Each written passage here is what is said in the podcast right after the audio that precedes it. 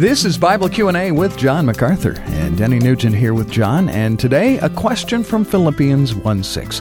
John that passage says, "He who began a good work in you will perfect it until the day of Christ Jesus." Well, what's the good work Paul mentions in that verse? Uh, could he be describing salvation as some kind of ongoing process? Yes, the good work that Paul is talking about is salvation. Salvation.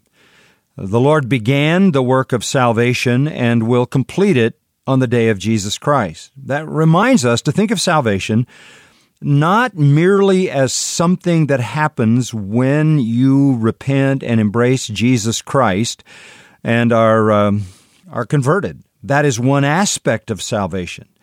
That is the first element of salvation that happens in the life of a believer. Salvation. That's the work of the Lord in the past, the salvation work in the past. The present salvation work of the Holy Spirit in the believer is sanctification. So that the Bible talks about the fact that we are being saved. We have been saved in the past. That's our justification, our regeneration. We are being saved in the present. That is our sanctification, being continually delivered from the power of sin and conformed to the image of Christ. There's a future aspect, our glorification.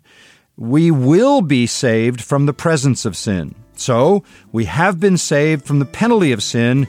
That's the past. We are being saved from the power of sin. That's the present. We will be saved from the very presence of sin when we enter into our eternal perfection. That's the good work the Lord will complete.